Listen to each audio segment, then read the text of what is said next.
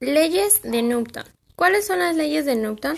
Las leyes de Newton son tres principios que sirven para descubrir el movimiento de los cuerpos, basados con un sistema de referencia, inerciales fuerzas reales con velocidad constante. Las tres leyes de Newton son la primera ley o la ley de la inercia, segunda ley o ley fundamental de la dinámica, Tercera ley o principio de acción y reacción. Estas leyes que relacionan la fuerza, la velocidad y el movimiento de los cuerpos son la base de la mecánica clásica y la física. Fueron postuladas por el físico y matemático inglés Isaac Newton en 1687.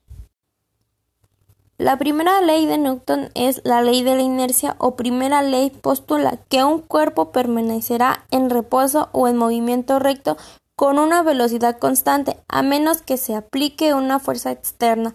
Dicho de otro modo, no es posible que un cuerpo cambie de estado inicial, sea de reposo o movimiento, a menos que intervengan una o varias fuerzas. La fórmula de la primera ley de Newton es si la fuerza neta es aplicada sobre un cuerpo es igual a cero, la aceleración del cuerpo resultante de la división entre velocidad y tiempo también será igual a cero. Un ejemplo de la primera ley de Newton es es una pelota en estado de reposo. Para que pueda desplazarse requiere que una persona la patee fuerza externa, de lo contrario permanecerá en reposo. Por otra parte, una vez que la pelota esté en movimiento, otra fuerza también debe intervenir para que pueda detenerse y volver a su estado de reposo. La segunda ley de Newton, la ley fundamental de la dinámica, segunda ley de Newton o ley fundamental postula que la fuerza neta que es aplicada sobre un cuerpo es proporcional a la aceleración que adquiere con su trayectoria.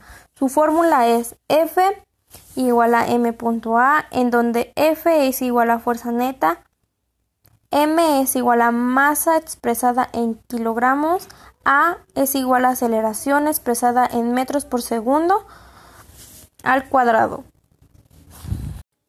Tercera ley de Newton, principio de acción y reacción. El postulado de la tercera ley de Newton dice que toda acción genera una reacción igual que un sentido opuesto. Su fórmula es la fuerza del cuerpo 1 sobre el cuerpo 2 o fuerza de acción es igual a la fuerza del cuerpo 2 sobre el cuerpo 1 o fuerza de reacción, la fuerza de reacción tendrá la misma dirección y magnitud que la fuerza de acción, pero en sentido contrario a esta.